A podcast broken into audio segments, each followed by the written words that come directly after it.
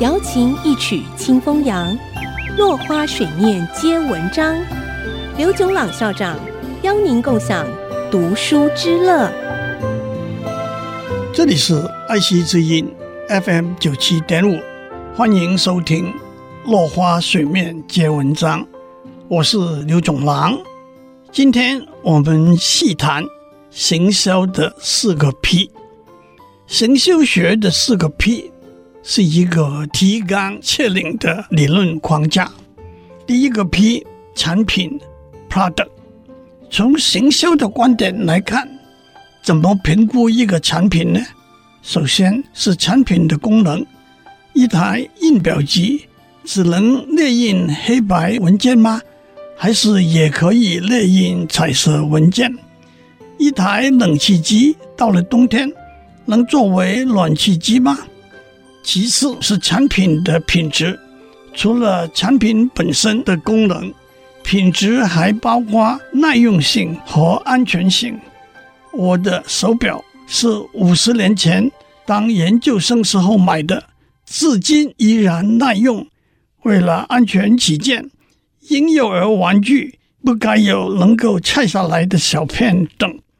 讲到功能和品质，固然是由生产者主导，但顾客 （customer） 对产品的需求是什么？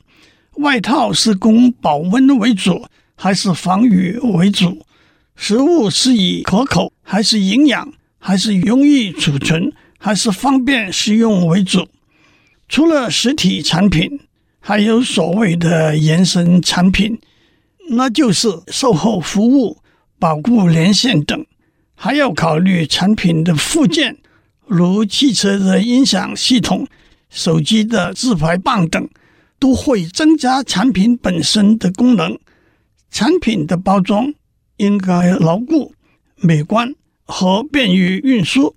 产品的品牌和商标则要引人注意，同时建立顾客的信心。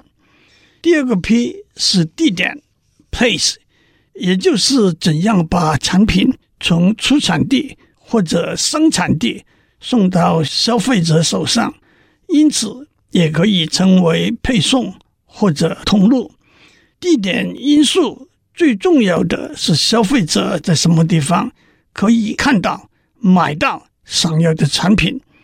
这是个双向行为，包括可以由消费者去到商品所在的地方，例如传统的市集和商店，或者由行销者把商品带到消费者面前。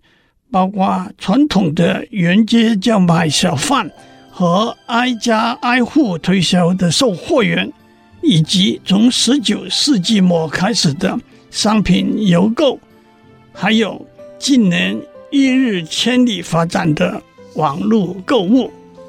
今天的时间到了，我们下次再见。落花水面皆文章，联发科技真诚献上好礼。给每一颗跃动的智慧心灵。